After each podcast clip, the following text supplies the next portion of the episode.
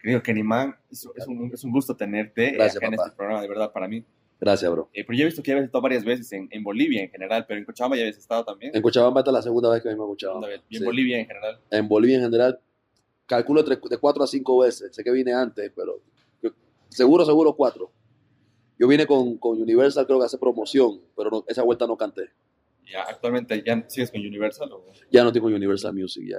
Pero un poco había visto de ese tema, así para tocarlo un poco por encima. Ajá, pero, dale, perfecto. A ver, obviamente quiero hablar de, de, la canción que, le ha hecho famoso mundialmente, ¿no? Y todo eso, pero a raíz de eso, pues te- entras con Universal después de eso. Sí, una disquera antes que ellos, no una disquera en sí, una disquera que estaba en sus inicios, pero que tenía, hacía muy buen trabajo con las canciones, era One RPN, parece que es colombiana, con gente en Estados Unidos y otros países, está en todos lados, mucha gente la conoce. One RPN agarró el tema de Gucci Prada y fueron los que lo, lo pusieron en, en el top 10, en, en- en los 50 más escuchados en Spotify, que es algo que más se, se utiliza y todavía se utiliza hasta ahora, aparte de otra plataforma, y entonces eso hizo que la canción pegara duro en Ecuador primero, pegó primero en Sudamérica, en Ecuador, Bolivia y Colombia, ah, y Chile, antes de pegar en, Panamá. Entonces, Universal estaba localizando quién cantaba la canción porque lo querían como artista, lo querían convocar. Eh, y se dieron cuenta que sonaba mucho en Ecuador y mucho en Bolivia y empezaron a rastrear por ahí para si era boliviano ecuatoriano. Pero no, le dijeron que no, el artista es panameño, entonces vieron allá y, y, y, y, firmé con ellos. Y entonces rompí contrato con la otra disquera. Pero no me arrepiento de lo que hice, eh, pero eh, eh, era mi primera experiencia como artista internacional y tenía que aprovecharla. Claro, porque yo visto que había un tema igual ahí un poco con entre derechos de quién era el productor, quién era el... Sí, eso, eso es una vaina que de repente se, se malinterpretó mucho. Fue como el, el juego ese, el telefonito, que te digo una cosa a ti, tú le dices otra cosa a ella. Al final, mi mensaje no es el mismo hasta el final, se cambia. Entonces, la canción es mía, bro, la escribí completamente yo. Y ni siquiera la escribí en ese ritmo, la escribí en otro. Y después la pasé para ese ritmo. Y con un productor que se llama Da Silva, en Panamá, en el estudio de él, le dimos vida. Él, él- él me guía muy bien a mí. Yo puedo saber cantar lo mío, pero él era el que me decía, métele esta voz aquí, cámbiale este tono acá. Junto con un artista que se llama Saiko, que también me apoyó. Y le fuimos dando forma al asunto hasta que vimos que la canción iba con un ritmo parecido, y no te íbamos a mandar a hacer el ritmo, para no usar el ritmo original y no, y no tener que pagarlo. Pero al final yo le dije a Saiko, Saiko, no, mira, que el ritmo cuesta como 200 dólares, ciento y pico. Y Saiko dijo, dale cuero, pues. En Panamá cuero es que meta, lo que dicen aquí meta. Bueno, entonces pagamos, pagamos por el ritmo unos 200 dólares, teníamos los derechos y le dimos bomba a la canción. Y ya más adelante, cuando el dueño del ritmo se dio cuenta de que la canción estaba bien popular, entonces él exigió un, mayor porcentaje. Y, y de la canción, el que mayor porcentaje se lleva es él, él y la disquera, después vengo yo. Y bueno, mi, mi, mi problema con la disquera más que todo fueron por, por, digamos que rebeldía un poco, porque no quería hacer lo que ellos me decían. Pero hay que estar mis zapatos también. Hay mucha gente que va a decir, chucha, te hubiera dejado guiar más, hubiera llegado más lejos, otra canción despegada, pero no me sentía cómodo, para serte franco. Hubo un tiempo que me sentía súper cómodo, me trataron como, como un rey y ya después dejaron de, de preocuparse por mí, por culpa de ellos mismos, porque si le hubieran dado más amor a otras canciones aparte de Gucci ni Prada mía, de repente hubiera tenido otras canciones que son buenas, igual de pegar, o más pegar. Pero ahora mismo mi, mi, relación con la disquera es una relación de que hicimos un álbum que es New Beginning, donde está incluido ni, Gucci Prada, temas con Tropical Mind, no todavía, y tenemos temas con Yatra, el remix de Gucci Prada, temas con Nacho, que es Taquicardia. Y bueno, todo lo que se haga con ese álbum todavía, o sea, si ahora mismo quiero hacer un video a una de las canciones que no le hicimos video, ya eso es porcentaje de disquera y, mío. Pero ya no estoy con ellos, o sea, lo que yo haga, lo que haga ahora mismo, fuera de, fuera de Universal, me pertenece a mí solamente. Mejor así, anda más tranquilo.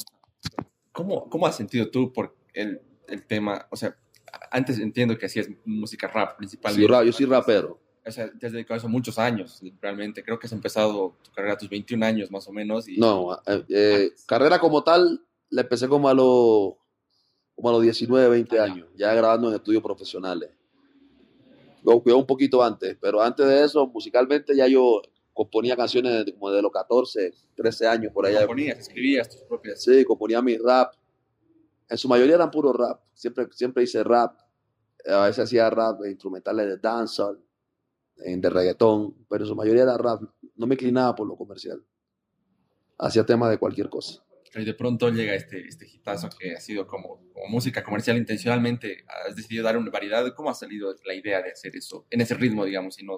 Mira, si te soy franco, bro, antes de Gucci ni Prada, que yo tenga recuerdo y recuerdo en mi celular de lo que tenga grabado ahí, los temas comerciales que hacían no eran buenos. A mi concepto no eran, muy buenos, que digamos. Uno que otro. Pero lo que estaba, tenía temas comerciales buenos, pero más para el tiempo de Romantic Style, lo que cantaba de repente Dilova, Niga, Macano, La Factoría, por ahí estaban inclinados, la codiste. So, dejé de hacer eso, seguí haciendo rap y cuando empezó a evolucionar las cosas y estaba más el reggaetón y el afrobeat, empecé a meterle al afrobeat. Y me incliné por el afrobeat porque siempre he sentido como que el reggaetón le pertenece mucho a Puerto Rico y yo trato de respetar eso. Hago mis reggaetones, pero no soy reggaetonero, no soy boricua, eso es de ellos. Como quería hacer un dembow. Ahora, me puede salir bien, pero eso de los dominicanos. Pero el afrobeat era una vaina que no estaban utilizando, se utilizaba en África, en Aruba, en Jamaica, y en español había varios países que lo hacían, así que yo lo hice también. Y está más cerca del reggae que hacía antes que del reggaetón. El reggaetón es muy diferente. Entonces, sí, toda la vida he sido rapero, sigo siendo rapero. Y cuando hice Gucci, no es que la hice con la intención de que se pegara. Lo que pasa es que el ritmo hizo que yo cambiara la canción a como estaba en rap, a, darle una melodía. Y empecé, tú me entiendes, a hacer canciones ya de acuerdo a los ritmos, a la melodía. Y sí, Gucci, Gucci te puedo decir que me enseñó a hacer mejores música comercial. Tengo canciones mejores que Gucci, lo que pasa es que Gucci, es, Gucci ni Prada está hecha como para eso, sin querer. ¿A qué, le atribuyes el, éxito? Porque, o sea, ya viéndolo en retrospectiva, pasando los años, o sea, ¿qué, crees que ha sido ese, ese factor o el, o los muchos factores que se han dado para que... Es fácil. Es lo cuadrado de la canción, bro. Porque si tú, usas ese tipo de, machar, eh, de chamarras a cuadros, ¿no? Y tú vas y te vas a un lugar donde venden ese tipo de chamarras. Y quieres una que tenga esos colores, ¿no? Cuando tú vas a buscar esa chamarra, te das cuenta que hay dos, tres que tienen un logo, que tienen unos dibujos atrás, una cosa en los hombros. O sea, le agregaron muchas cosas, ¿no? Y aún así te sigue gustando cuál? La más sencilla, la más básica, porque tú sientes que es la básica la más cuadrada. Gucci Prada es eso, es básica. Tiene un buen ritmo, que no tiene cambio de ritmo, no hay, mucho cambio de ritmo. Yo te mantengo en el mismo ritmo de principio a final. El coro es fácil de aprender y las estrofas son lo mismo. Nada más yo hago el cambio de moneda. En una digo peso, en la otra digo dólar. Y busco la rima en peso y busco la rima en dólar. Con dólar, rimo controla, hola. Y con peso, rimo beso, sexo y todo lo demás. Entonces está bien cuadrada. Y tengo otras así, ¿no? Entonces, yo digo que es eso, bro. Aparte de que también, de cinco años para acá, tú sabes que la marca Gucci y Prada es referencia en todos lados. Yo me gusta estar con mi Nike. Yo nunca he comprado nada Gucci, nunca he comprado nada Prada. Me han regalado cosas así, pero nunca las he comprado. A mi concepto no, no es una era que me mate. Pero hay mucha gente que, le, que, que sí lo mata esa marca, le gusta escucharla. Entonces la canción es bien contradictoria porque mientras otros artistas te estaban diciendo que dame la Gucci, dame la Yeezy, dame la, ¿qué te digo? Don Che Gabbana, la mía decía que no le dieras nada, que nada más la enamorara. Entonces se fueron por ese lado. Así que creo que eso, eso, eso y, el empuje que le dio tanto Universal como One RPM ayudó bastante. El video también fue muy bueno. Eh, creo que es eso, bro. Creo que eso es lo, lo, que pegó a la canción. Casualmente estaba hablando con unos amigos en antes y me dijeron que si había tenido esa química en Gucci, porque yo no seguía haciendo más canciones como Gucci. Es culpa de la disquera, es culpa de quien te maneja. Yo después de Gucci me mantuve haciendo buen par de canciones comerciales, pero la disquera no le dio el apoyo que es. Para mí la, una de las mejores canciones de la gueto es Tú te imaginas. Tú te imaginas, chica, tú y yo, en el deportivo con los varos 22. ¿Te acuerdas? Tú eres medio milenia. ¿Tú, qué edad tienes? Tengo 24. Estás por ahí casi, pero bueno. ¿Te has escuchado de la gueto, no? De la gueto, sí. Bueno, él pegó esa canción duro como en el 2006-2007. El resto de canciones que hizo no son iguales a esa. Eran buenas canciones, se le dio buen marketing y ya. Podías escoger de 10 canciones cuál te gustara más. En mi caso fue eso. Gucci pegó duro y, después se mantuvieron dos años dándole promoción a Gucci. Ahora la, volvieron eterna.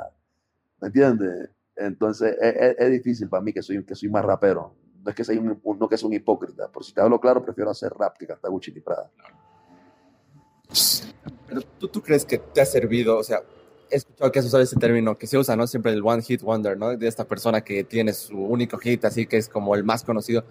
Pero pasa que a veces la gente sí lo ubica por esa, pero tiene más otras canciones que, que no son tan conocidas y como decías, pueden ser incluso mejores o más.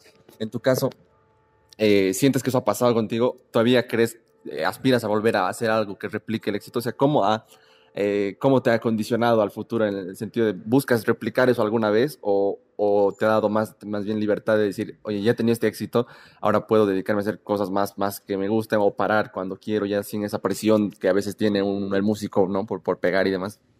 Mira, eh, yo tengo un plazo, bro, yo tengo 36 años. Así en el 85, cumplo 37 de diciembre y ahí me voy. Un plazo hasta los 40 yo no quiero seguir haciendo más música. No es que me aburra, pero quiero dedicarme a otras, a cosas que tengan que ver con la música, ya sea producir, dirigir, manejar artistas. Eh, y, y, tengo como mi fecha límite en lo que quiero hacer, la cogiste. Entonces, e, esa idea la tenía hace rato y, la puse en marcha prácticamente desde el año pasado. Tengo canciones que después te voy a mostrar que son mucho más duras que Gucci Prada. Y si tratamos de, hacer la misma fórmula en, cuanto a, mercadeo, uy, te repito, Universal me agarró pegado. Ellos no me pegaron, ellos me apoyaron. El que me, agarró, el, que me hizo pegarme a mí fue One RPN. yo tengo buena relación con ellos ahora. Y mi plan es ese, que las canciones que tengo ahora seleccionar, One RPN haga el mismo trabajo que hizo con Gucci y Prada y se pueda mover bien. En un plazo de tres años está bastante bien. Si no pasa nada, sé que la van a escuchar. Si Cuchilipra me sigue representando, no puedo hacer nada. O sea, quejarme por ser un one hit wonder a mí, a mí no es un insulto, bro. Hay muchos artistas que quisieran tener un tema pegado. ¿Me entiendes? Y vuelvo te repito, nunca fue mi intención. Yo cuando hice Gucci Prada, a la vez yo estaba haciendo álbumes de rap, porque mi intención realmente, mi plan era pegarme con rap, pero no se dio. Eh, uno propone y Dios dispone, la codita.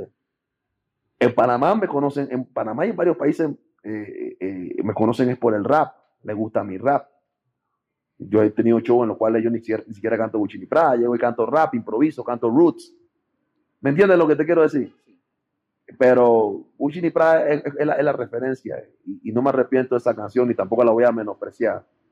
Pero siendo rapero te puedo decir que tengo rap más duro que Gucci ni Prada, que hablan de política, tengo una canción que habla de mi hija, de lo que uno vive como padre. Tengo música que habla de la gente trabajadora, los albañiles, los soldadores. Música en contra del gobierno, en contra del sistema, en contra de los policías corruptos, en contra de la iglesia corrupta. Que para mí son temas buenos. Que yo quisiera cantarlo en los shows. Pero el mundo del mainstream lo que pide es eso, música comercial. La mía, la mía tiene un poquito más de contenido, pero hay muchos que hacen música vacía que están más pegados que yo. ¿Me entiendes?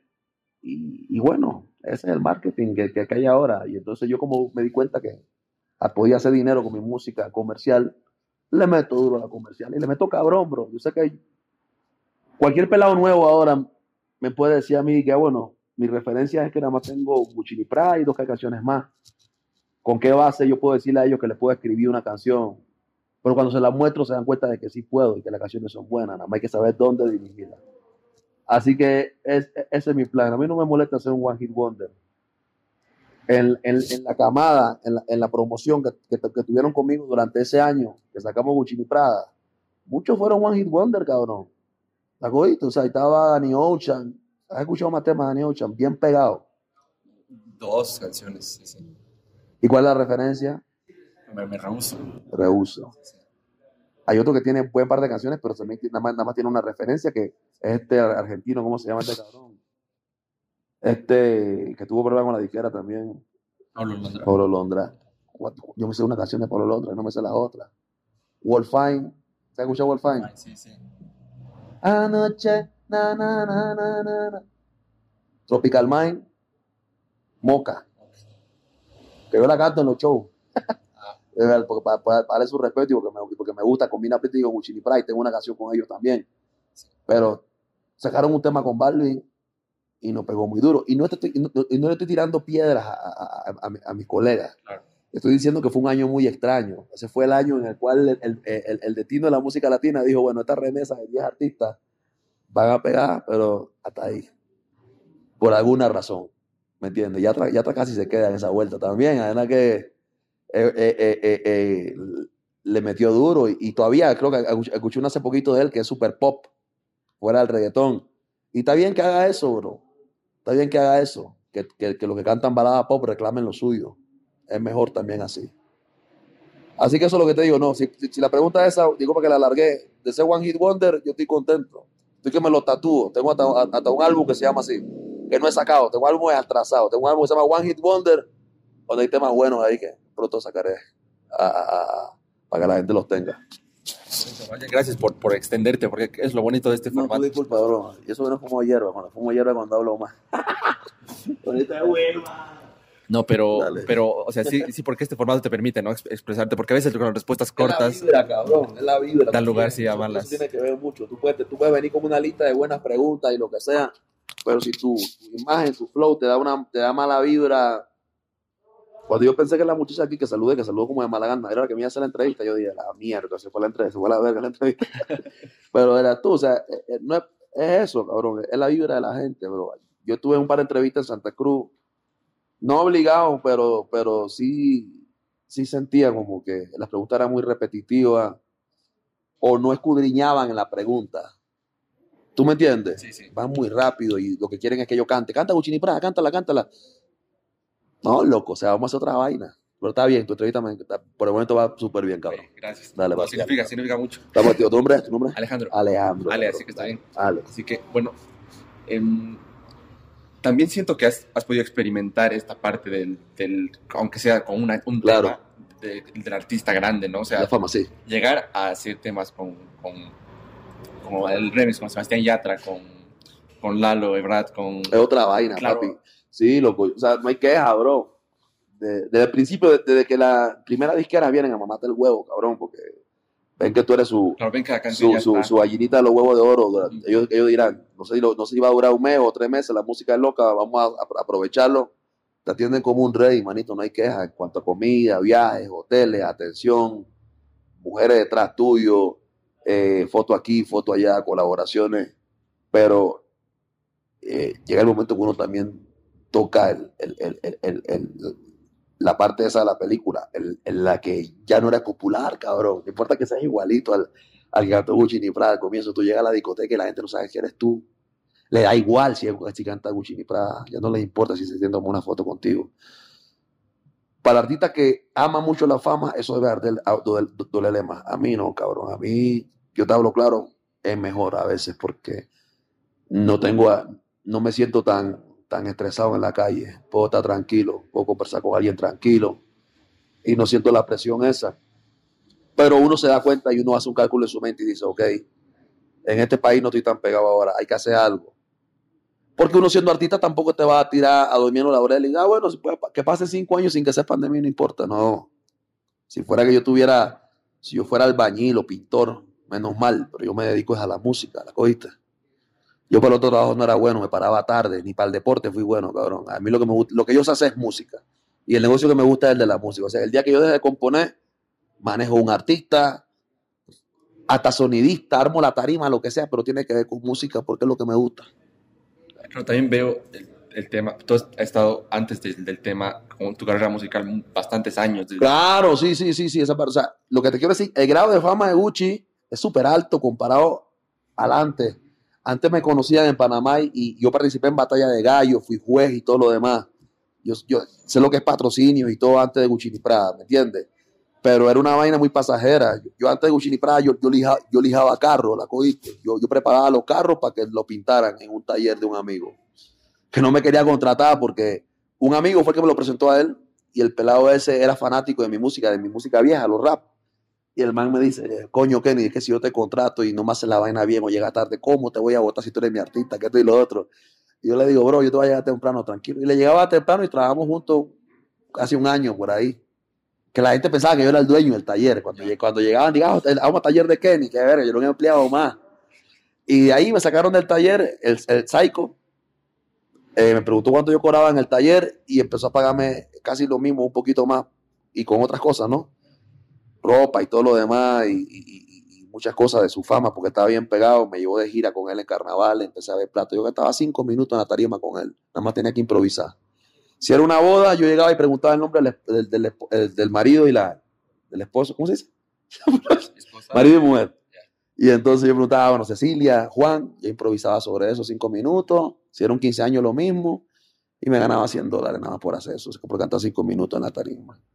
Después tuvimos un show en carnavales, él estaba súper pegado, tuvo como 28 shows, me hice 2.800 dólares, para mí estaba bien, y no me desgastaba. Hasta que un día me dice, hey, ya tienes que coger tu camino, yo te puedo ayudar con el tema, pero necesito que me, que me mandes canciones. Y le mandaba y le mandaba y no le gustaba. a mí me gustaban. Hasta que le presenté la, la de Gucci Prada. Ahí fue donde digo, esa es la canción. Él estaba más clarito que yo en lo comercial. Aunque teníamos estilos distintos. El estilo de él es, mucho más, no de Yankee, pero mucho más carnaval, mucho más, mucho más alfa por ahí. Pero mucho, con mucho más letras. Los dos son dominicanos, hay dominicanos, pero viven en Panamá. Hace tiempo. Y entonces yo le mostré Gucci a un montón de gente antes de, grabarla bien. Yo, y la tengo, la dejé el celular ahí arriba. Yo la tengo todavía grabada en el audio, que así como está grabando ahora mismo, así la grabé yo. Con el instrumental sonando en un radio acá, y acá la canté yo. Y se la mostraba a la gente, y la gente, ah, pues ese tema puede pegar, que está bueno, que está bueno. Y esa fórmula sí la tengo todavía. Tengo canciones ya, ya ahora mejor grabadas en estudio, ¿no? Porque tengo, tengo, tengo más facilidad para los estudios, para hacer los demos y se la muestro a Tato, te la puedo mostrar a ti y usted dice, chucha, esa puede que pegue. Claro. claro. Entonces, eh, esa es la fórmula que estoy utilizando por ahora. No, pero me, llama la atención porque tantos años eras conocido. En Panamá veía entrevistas de mucho antes de la canción, el tema del rap, o sea, que realmente si eras eh, conocido relativamente con, con eso, en, un, nicho, en un nicho específico. Por sí, sí, sí, sí. Tanto lo, por ejemplo, en el rap, en el rap mío, yo te puedo asegurar que, por ejemplo, Eladio Carrión debe saber de mí. Cabrón, él tiene una canción que yo la escuché una vuelta en un estudio. Casualmente ese día me llevaron preso los guardias, que yo le había tirado una, le tiré puya al presidente. Y me mandaron los guardias al estudio ese en el que yo estaba para llevarme. Metí como tres días. Hay una multa y todo. Me querían meter preso por cuatro años. Gracias a Dios mío. Mi abogada me zafó de ese problema. Y ese día yo, yo, yo, estaba tan metido en mi música que yo no escuchaba, ni sabía de los artistas nuevos de Panamá ni de los artistas nuevos de Puerto Rico. Yo, estaba, yo, sabía, yo lo que escuchaba era Afrobeat y, lo más, y, y, y, y trataba como de, de, de, de, buscar lo más moderno sin escuchar a otros artistas. sabía sus nombres por ahí. Y ese día no había fumado ni hierba, ni yo estaba clarito, tenía una cerveza en la mano y yo recuerdo que estaba afuera nervioso. Los guardias estaban afuera. Es que lo que pasa es que en Panamá los guardias no pueden entrar a tu casa. Entonces, si yo no salgo, no puedes llevarme. Entonces, yo me quedé adentro en, el Porsche. ¿Cómo se dice eso? Eh, hay una reja, ellos pueden verme y la casa está acá, pero yo estoy entre la reja y ellos. Entonces yo estaba ahí y los miraba y no podían hacerme nada. Yo sabía que en cualquier momento me iban a llevar, estaba esperando la abogada. Y escuché una canción en, el teléfono de un amigo que estaba poniendo música ahí. Y yo me quedé así, como yo había grabado, yo me, yo me quedaba en el estudio horas grabando cualquier vaina, chocado y no chocado. Chocado en Panamá de Patro. ¿Cómo le dicen aquí cuando fuma marihuana? drogado. Sí. Y entonces le digo a, le digo a, si tú quieres omitir lo de la marihuana y lo demás, tú lo dices. Ya no. Pues, entonces yo vengo y, le, y le digo, bro, ¿y esa canción cuando yo la grabé? y me dice el madre, ¿qué canción? Esa que está sonando ahí, yo cuando grabé eso. Y me dice, pues ese no eres tú, ese es Eladio Carrión. Y yo le digo, qué verga. Y el, el inicio de la canción de Eladio Carrión se llama creo que se llama Al Capón de la canción. ¿Has escuchado? No, de la del Carrión solo he escuchado su session con Bizarrap. Nada más, ah, mira, es increíble. Bueno, hay una canción de él que al comienzo tiene la voz muy parecida a la mía. Y, y, usa palabras muy de Panamá. Y entonces yo empecé como a cuadrar. Puede ser verdad, puede ser que no, pero sé que hay muchos artistas de otros países que me conocen por mi rap y saben coraje. Y sé que raperos de afuera también saben de mí. Yo, no sé si vamos a salir Supa, de Venezuela, Cacerbero. Bueno, con Cacerbero iba, iba a cantar en Panamá Nada más que pasó lo que pasó unos tres días antes y no pudimos comunicarnos. No pudimos, no, pudimos, no pudimos vernos, pero sí me comuniqué con él por Instagram y hablamos largo rato ahí, bastante. Bien humilde, cabrón, bien sencillo. Ni, tocamos, ni tocamos muchos temas de rap, hablamos de mujeres y otras vainas ahí, y de, y, de, y de, los problemas que había en Venezuela en ese tiempo. Y, ya, entonces, como, como, tú dices, posiblemente sí sea referente para algunas personas en el rap, Hay muchos que me contratan a veces o, o me chotean para que yo haga el chanteo y, y no para que haga la melodía. Aunque soy bueno haciendo la melodía, ellos prefieren que haga el chanteo. Como cuando con busca a Eminem para que grabe la parte más rápida y canta la parte más Sí. comercial. Así es. Pero después de, de todo esto, también has tenido la oportunidad. Te, te, te juro que está- bola la está recogiendo bien. Sí, Yo lo, yo lo- yo lo.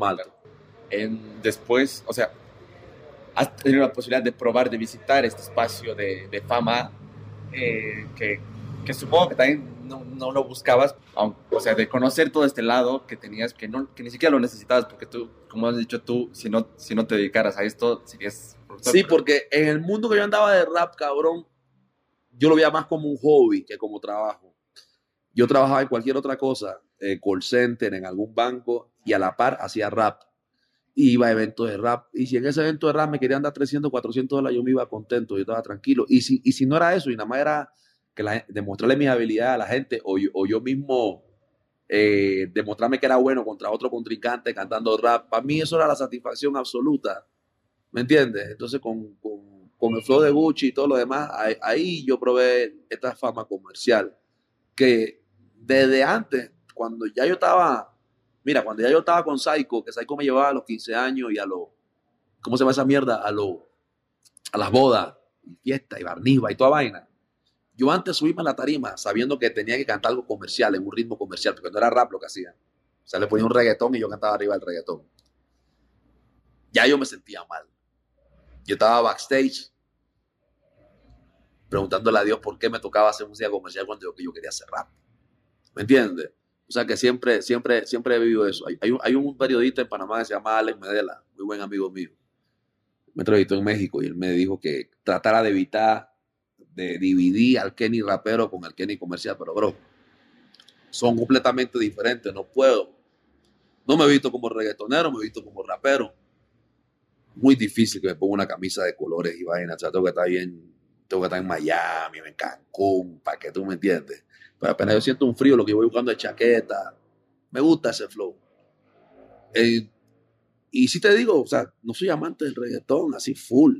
Sé hacer reggaetón, pero yo lo que escucho todo el día es rock, rap, hip hop, uno corto trap, música country vieja, salsa de la vieja. Eso es lo que yo escucho. Casi no escucho reggaetón. Entonces a veces me dicen, no, el reggaetonero.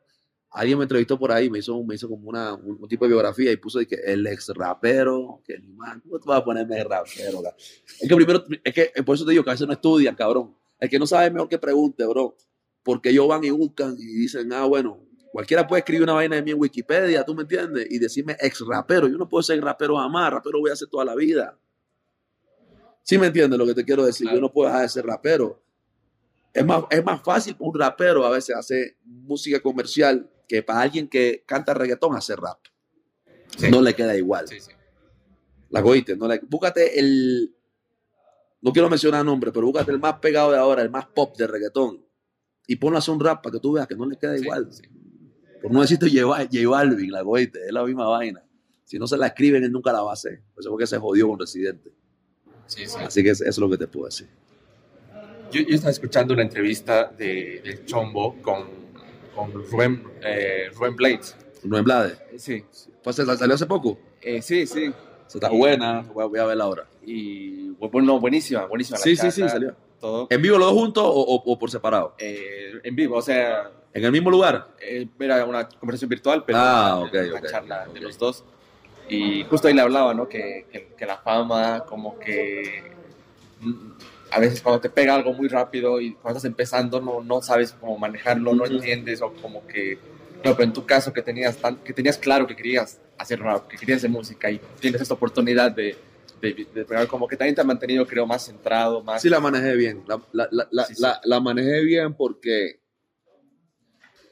lo primero que yo hice con el dinero de mi música fue arreglar mi casa. Ayudé a mi mamá, mi papá. Yo no, yo no pensé en carro ni nada de esa mierda. Ni en ropa cara tampoco. Me daba igual. Una zapatilla de 100 con una zapatilla de 50.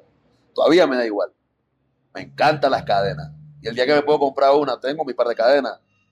Pero no voy a comprarme una cadena de 150 mil dólares ni de 50 mil palos cuando tengo otras cosas que hacer, cuando sé que la, que la música y la fama es vana y pasajera.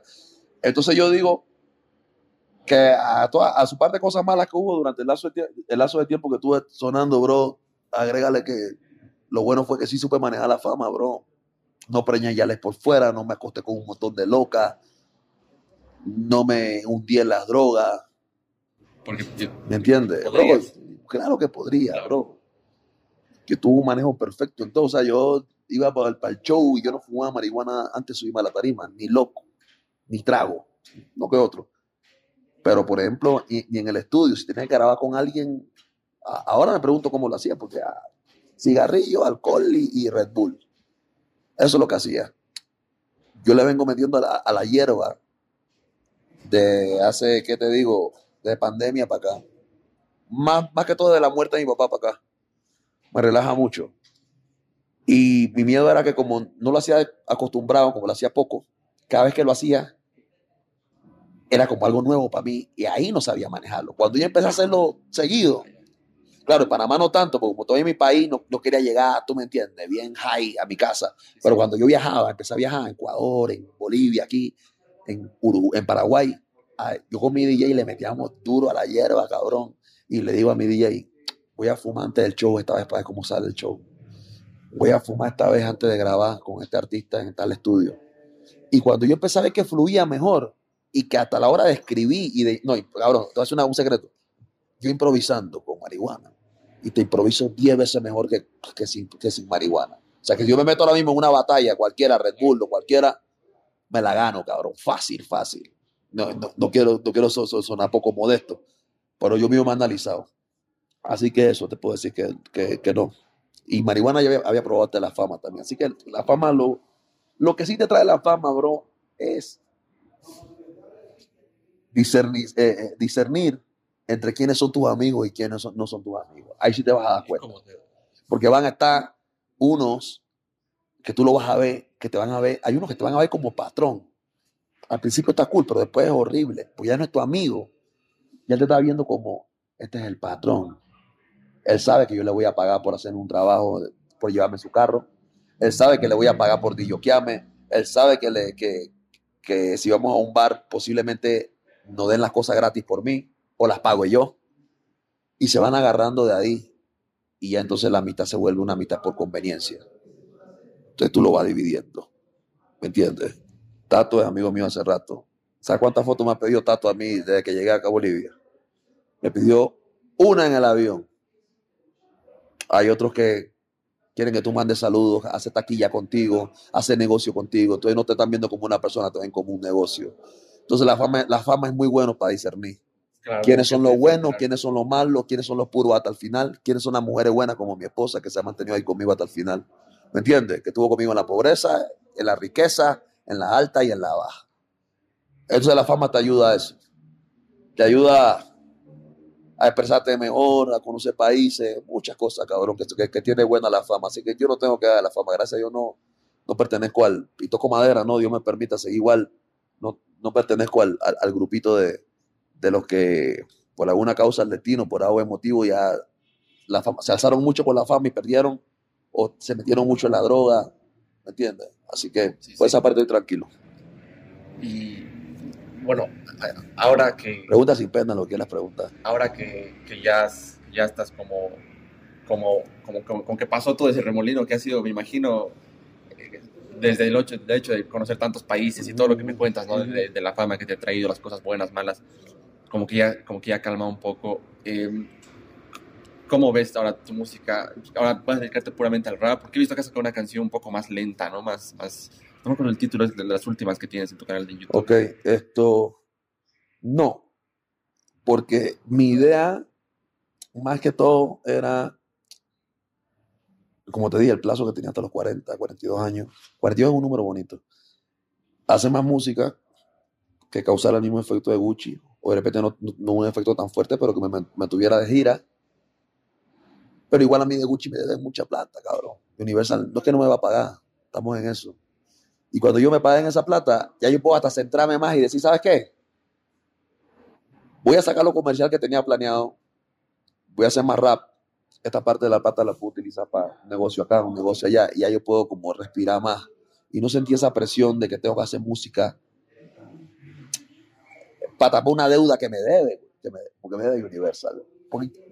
Los álbumes que estoy haciendo, cabrón, tío, en Panamá, yo junto con un equipo de trabajo que fui armando ahí de puros amigos, gente que me apoyó bastante. Eh, estamos llegando a ese tema. Yo estoy, yo estoy cre- creando algo, algo que se llama Cabron Music. No es Carbon, este es Cabron Music. De música cabrona. Tenemos un álbum que se llama Música Cabrona. Eh, Donaldo, Donny y Martín GMT son las dos personas que me están apoyando duro allá en Panamá. Igual que Elian Davis, que otro productor da Silva también. Pero estoy creando un grupo que se llama Cabron Music. Y nosotros tocamos muchas puertas a gente de dinero, a gente inversionista allá en Panamá. Y, y todo el mundo la cerró. Tomaban trabajo con nosotros, fotos, conversaban. Pero a la hora que le decíamos, bro, necesito tal cantidad para hacer este trabajo, se los mostraba, les gustaba. Pero le tienen mucho miedo a invertir. Y otros a lavar dinero haciendo música. Prefieren invertir en cualquier otra cosa, en un salón de belleza, en qué sé yo, en un bar. Pero la música no la ven. En Panamá, aunque no lo crean, hay muchos que todavía no lo ven, como en otros países, como negocio. En Panamá no tanto. No, cabrón, sorpréndete, cabrón. O sea, hay gente que está ahí. O sea, y tenemos, tenemos nuestra casa disquera. Hay muchas casas disqueras ahí. Está Factory Corta, Panamá Music, Omar Alfano apoya un montón de gente. O sea, no te estoy diciendo que no hay apoyo. Pero al nivel de inversionista fuera de la música. Te estoy hablando de, imagínate un ruso, un italiano, dueño de un montón de carros, una vaina así, que invierte plata en cualquier estupidez y tú te la acercas con una propuesta de negocio, vamos a invertir en esto. Al final no, no se deciden. Entonces, como te dije, mi plan es hacerlo con OneRPM nuevamente. OneRPM también tiene el dinero para apoyarme en hacer, en, en hacer el nuevo álbum que tengo planeado y seguir metiéndolo. Todo este periodo que tengo planeado hasta que Universal me pague lo mío. Cuando yo me paguen lo mío que me deben, a lo mucho o a lo poco, yo voy a agarrar un 5. Si es bastante, me, me jubilo. Si no es bastante, bueno, ya tengo algo para trabajar mío, sin tener que pedirle a nadie o para pagar la deuda que tenga que pagar. ¿Me entiendes? O sea, Pero- todavía no has recibido las... las me deben, no, yo regalía recibí, pero me deben todavía, y bastante. o sea, como que la mayor parte... Sí, no te- la cantidad te la digo tras cámara, no quiero decirla acá porque después me roban en la casa. Ya, ya. Claro. Es buena cantidad, me deben Ya, bastante, pero o sea, la mayor parte todavía no, no has me, recibido. me- me- me- me de- me deben, me deben bastante. No, la, la mayor cantidad no me la han dado. Ya. Yo me, la, yo me la jugué con algo de adelanto de ellos. Tengo canciones en Zumba. Mira, Taquicardia es una canción que está en Zumba La la es con, Nacho. con Nacho. Ellos escogieron taquicar- eh, taquicardia para ponerla en las plataformas de Zumba que hacen ejercicio. Con, con- tienen su plataforma y todo, no sé si tú sabías eso. Y ellos mandan los cheques y todo, pretty, con taquicardia. Canté para la hija de una alcaldesa en Guatemala, también un evento gigantesco, bellísimo en Guatemala. Y la canción que quería la quinceañera era, era No Todavía, que es con Tropical Mind. No, no- no se fue por la de Gucci, le gustaba más la de Tropical Mind porque es más moderna. Menciona muchas cosas que son más modernas. Lalo es mucho más joven que yo. Eh, Entonces vuelvo y te repito, yo, yo siento que hay como unas cuatro, unas tres canciones más aparte de Gucci que se movieron bien en Latinoamérica. Para y otras en la cual Gucci de Prada fue eh, como que es todo, pues. Claro, porque en tu, en tu, en tu Spotify eh, todavía tienes cerca de 900 mil, un millón de Sí, baja y sube, mensuales, baja ¿no? y sube. Pero por ahí en un Baja y sube, sube al millón, baja a 900, sube al millón de nuevo y ahí, ahí, ahí, me voy. Y eso, y eso te sirve de mucho, bro. Porque a nivel comercial, por ejemplo, si esto en Dominicana o en España me quisieran contratar, no- dos países que no he ido todavía, y yo les digo, esta alta cantidad, y ellos dicen, sí, pero nada más es un tema, y- y nada más son como cuatro más, o menos temas, y que sí, pero él, pero él tiene disco de oro, tiene doble platino, ya grabó con Hacha, ya grabó con- ya con Nacho, grabó con Yatra, grabó con Tropical Mind. O sea, todo eso es como, como cuando tú vas a, a la clínica y el doctor o el psicólogo o el psiquiatra o el abogado tiene el poco de títulos en la pared. Es por eso. Porque esos títulos fundamentan, refuerzan, son la base de por qué él está cobrando lo que está cobrando, porque él sabe hacer su trabajo. Entonces, esos son los títulos que yo tengo. Los tengo bien, no los tengo bien guardados, los, los- están, están en un estudio. No están pegados. No, yo los quité de ahí, porque mis hijos son muy locos y me lo iban a quebrar. Ay, Así que yo preferí dejarlo en un estudio donde la gente los puede ver. Le arde al que le quiere arder y le gusta al que le gusta y ahí los tengo en el estudio. Da Silva, da Silva está en el estudio de Da Silva. Él me los cuida más. ¿Me entiendes?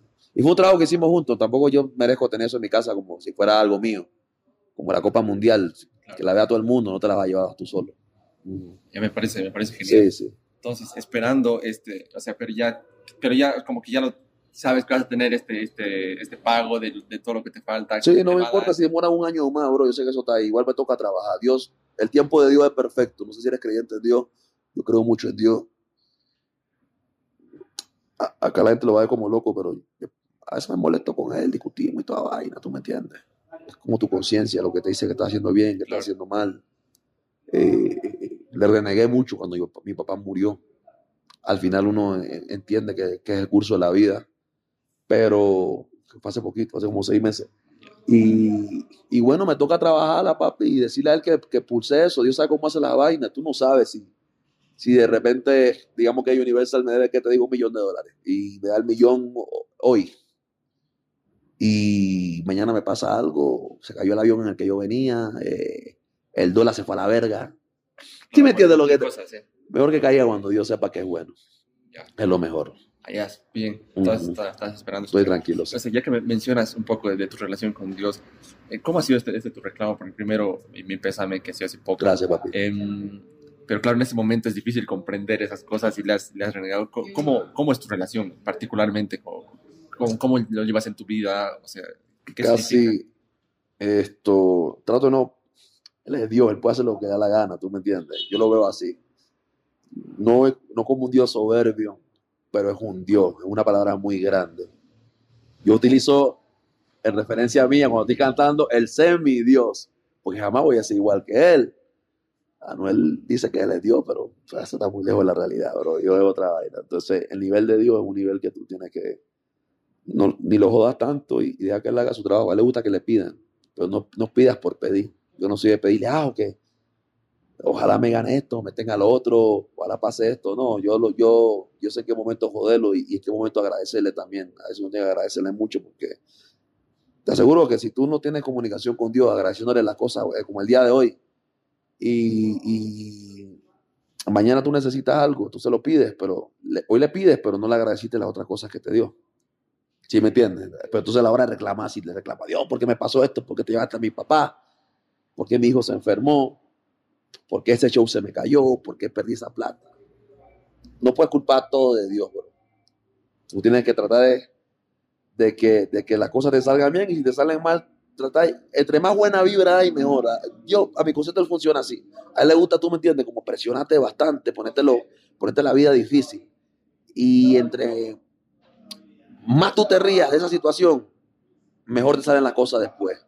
Donde tú te amargues, cabrón, y te vuelvas loco, te empiezan a seguir saliendo mal y no paras. Es una cadena que no para. Es un efecto dominó bien, cabrón. Así que yo mejor trato de, de- de darle, darle al mal tiempo buena cara, bro. Hablo con él fumándome un cigarrillo, hasta fumándome un blon. Hablo con él. Me siento en la escalera de mi casa, cuando mis hijos están dormidos. Si tengo que llorar, lloro. Si tengo que pedir perdón, pido perdón. Converso con él, analizo cosas y ya después a dormir. Pues no lo molesto mucho. ¿Sigues escribiendo? Siempre, bro. Yo escribo, Nunca has dejado. yo, yo escribo. Hay días que realmente no escribo nada por- o, o- o porque duermo todo el día.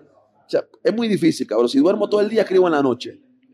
Si escribo todo el día, duermo en la noche. Así, así me la paso. Y a veces, por ejemplo, tengo unos productores en Panamá. uno se llama Rocco, el otro se llama Formoso. Son dos peladitos. Son como, son- como si fueran sobrinos míos. Tienen estilos diferentes, pero me mandan muchos instrumentales. Me mandan paquetes instrumentales. A veces les digo, hey, ¿tienes instrumentales ahí? Mándamelo. Me mandan 10, 7. Cada semana me mandan. A veces no los molesto porque como no termino de escribir en lo que me mandaron ya, yo me espero los beats.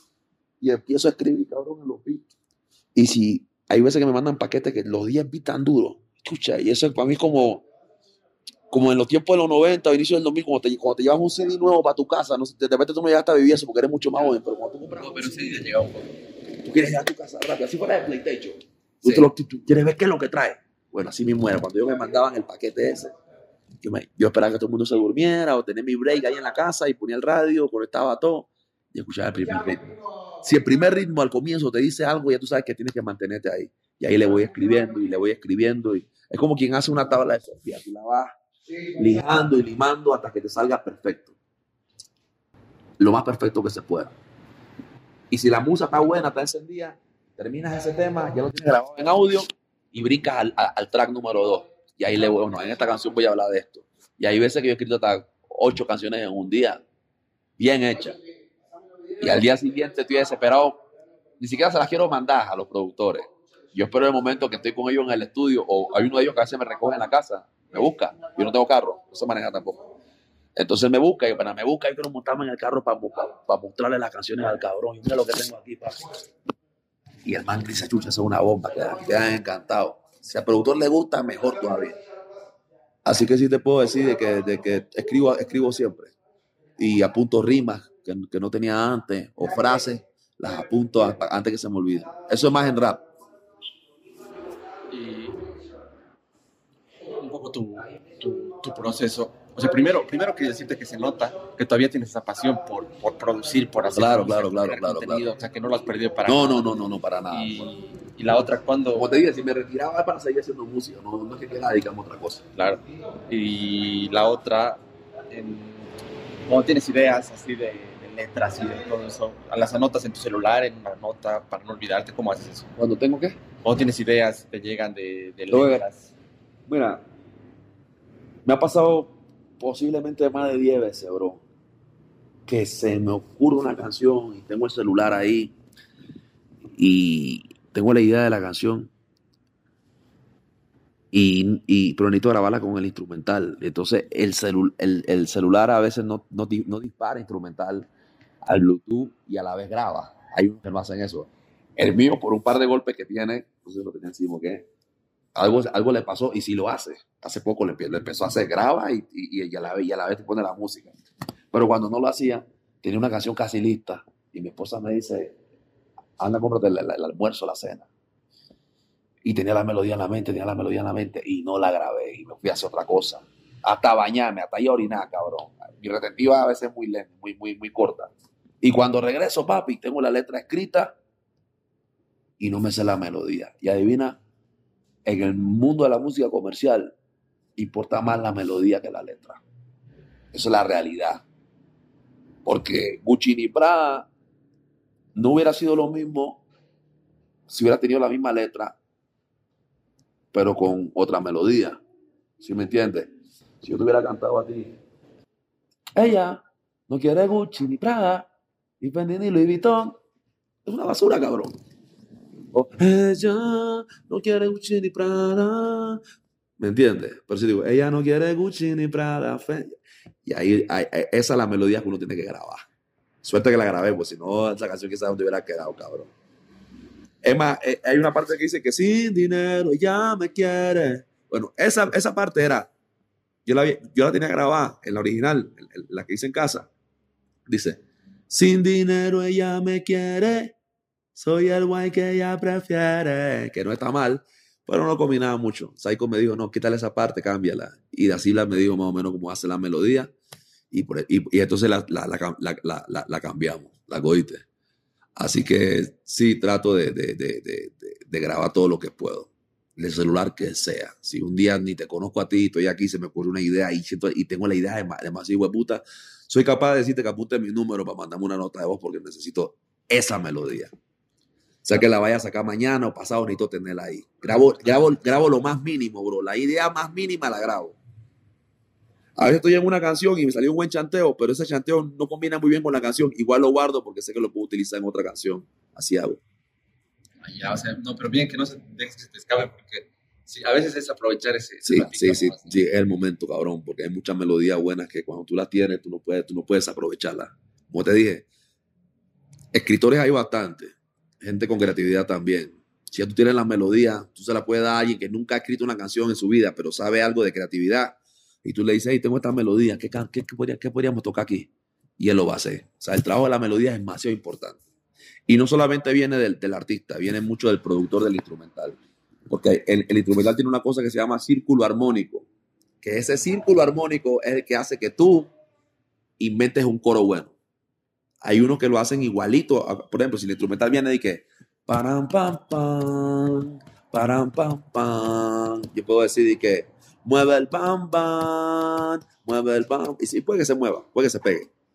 Pero aún haciendo el taran tan tan, yo puedo cantar otra cosa. Mami, me gusta tanto. Una mierda así. Que vaya en contratiempo.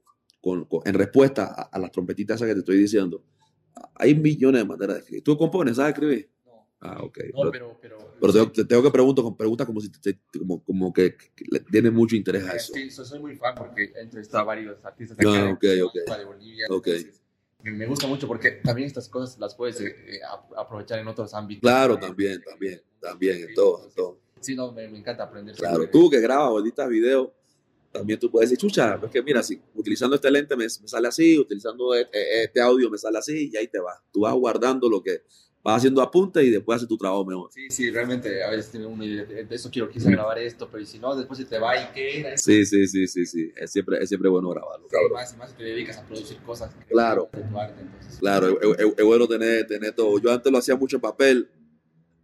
Si te soy franco, bro, perdón, la memoria de las cosas escritas en papel es mejor que la memoria de, de- cosas escritas por chat.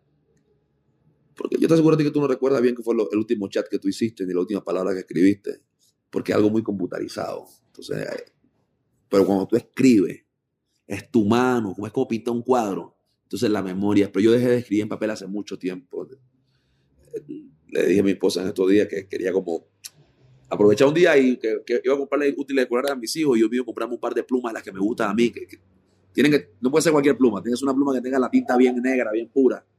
Y el cuaderno que también, si es posible, que no tenga rayas. Pues no es bueno que tenga rayas, porque tú puedas escribir como que, que, sea una buena calidad. Y, y, lo pensé y no lo hice, no lo he hecho, cabrón, no lo he hecho. Me he quedado tanto con el celular que, que, que me ha alejado mucho de escribir mis canciones y quiero volverlo a hacer. Sí. Pero sí, es cierto lo que dices allá con el papel, el, el escribir que hace que refuerces mucho. Claro, tú lo escuchas tétrico, pero es, como el que mata con arma blanca, cabrón. Sí. No es lo mismo disparar con una pistola que, que matar a alguien con un cuchillo. Por eso que lo castigan mal la ley, ¿sabes qué? Bueno, en Panamá, si matar a alguien con un cuchillo es pasional, porque tú estás agarrando algo, le estás quitando la vida a la persona. Y una bala no, una bala, por más buen tirador que tú seas, no tienes seguridad de que realmente le vas a matar o le vas a dar.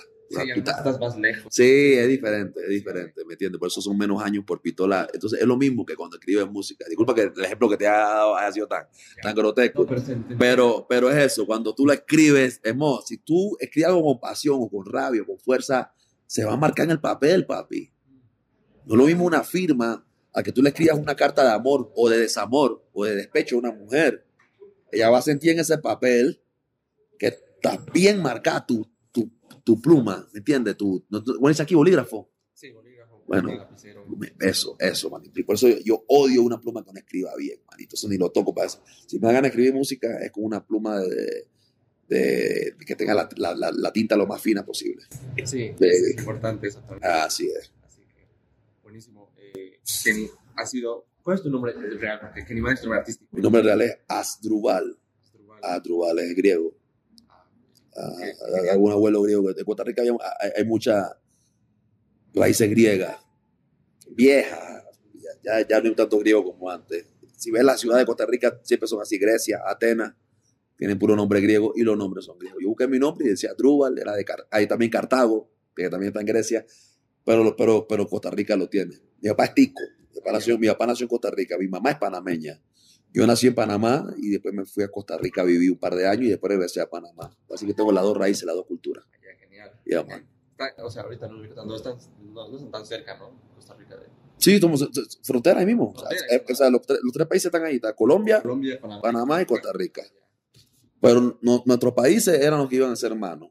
Con Costa Rica no. Los países hermanos eran Panamá, Colombia, Sí, Venezuela, Bolivia, no sé si Ecuador. Íbamos a un país que se llamaba La Gran Granada. ¿Nunca lo escuchaste?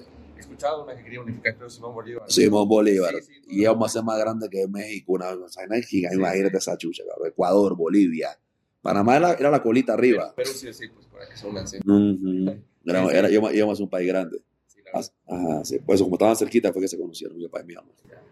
Ah, ya, bueno, te agradezco por el tiempo Ok. que me has brindado. Ya activo, cabrón, mí fue sabes. un honor, ha sido, ha sido una, Igualmente, una bro. charla. Algo que quieras decir para terminar, lo que sea, o algún tema que Eh, bueno, saque lo que sea. eh, esto, más que todo, que sigan sus sueños, luchen por lo que quieren. Al final no va a ser exactamente lo que quieren, pero tienen que entender que la, la vida no es perfecta, perfecto es solo Dios. Tampoco sean conformistas. Si tienen talento, exijan hasta cierto punto, si caen en la arrogancia, ni en la soberbia, ni en, ni en, la- ni- ni en- en ser egocéntrico. Yo pasé por... La gente piensa que yo soy muy egocéntrico, soy muy arrogante. Porque ven videos en los cuales yo me dirijo a personas que son egocéntricas y arrogantes. Entonces yo, ah, yo soy egocéntrico y arrogante con el arrogante. Pero con la persona humilde, soy un pan de Dios, papi. Soy como soy. Eso, esto. Y ya, que no consume ninguna droga que le dañe el cerebro. Esto. No porque el tío Kenny fume su weed o fume cigarrillo, tengan que hacer lo mismo. Pueden ser mejores que eso. Porque al final todo daña, bro. Y estoy clarito.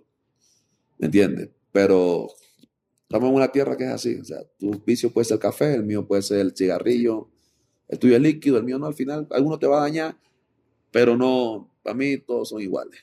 mientras, no importa lo que seas, cabrón, no importa lo que hagas, mientras seas una buena persona y tengas una buena relación con Dios, todo está bien. Así que ese es mi consejo para, para, para, para la gente en general, a mis hijos, si alguna vez ven esta entrevista más adelante y y para la próxima generación de artistas que, que, sepan bien lo que van a firmar y, y, que sigan. Sigan, que, que, no piensen que, que convertirse en un one hit wonder es, malo. No, pero como decías, es muy loco porque hay mucha gente que no logra. Que no lo, que no lo logra, entonces que luchen por eso. luchen por eso. Dale. Aquí no hay tiempo, papi, tranquilo. El sector, eh, como, o sea, tiene su lado como muy bueno también, porque no te quedas a veces en la fama que muchos quisieran tener ese día de anonimato, ¿no? Mm, muy mm. famoso, ya sea Cristiano Ronaldo, un ámbito fuera del, de la música, ¿no? Que, Ajá.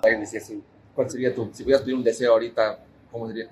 Quisiera poderme de un día un café tranquilo, así, ¿no? Con mi familia, irme de compra sin que nadie me moleste, ¿no? Y es verdad, bro, es verdad. Si yo, con los primeros dos años de fama que tuve con Gucci, uno, uno ya, iba al mall con mi familia, y mi mujer, por más que lo entienda, bro, cabrea. Uno tiene que ser respetuoso con los fanáticos, pero los fanáticos también tienen que darte tu espacio. Muchos dirán, ah, ¿para qué te metiste artista si no quieres que te pidan fotos? Pero creo que es un momento, bro. No sé, espera que vaya al baño, espera que yo esté solo. Pero no que estoy con mi mujer ahí o con mis hijos y tú vienes y me interrumpes y tómate una foto acá, tómate una foto con mi hijo y se va. Tú me entiendes lo que te quiero decir. Entonces es esa vaina. Yo creo que, que puedo decirte que, no estoy en busca de la fama mundial. Estoy en busca de seguir haciendo, de seguir viviendo. mi, mi, mi, meta, mi misión, mi objetivo es seguir haciendo dinero con mi música. Tal cual. No es que esté enamorado del dinero, pero el dinero es lo que alimenta a mi familia. ¿Me entiendes? y la música es con lo que lo consigo. Entonces, a, eso me dedico. No estoy buscando ni, ni, ser top. Porque fui top, ya lo fui. Así sea un seis meses, ya lo fui. Yo pasé por eso y hay que darle espacio a otro. Habrá muchos artistas que no me conocen. ¿Me entiendes? Habrá mucha gente que sí me conoce. Eh, hay muchos que me admiran más por mi rap que por Gucci y Prada. Y viceversa. Así que yo digo que eso, busquen su tranquilidad espiritual, luchen por sus sueños, cualquiera de las ramas que sea, sea fama, dinero o poder, pero que, no, pero que ninguna de las tres la vuelva loco. Ese es mi consejo. Buenísimo. Gracias. Dale, Gracias por pensando. Dale, Luis.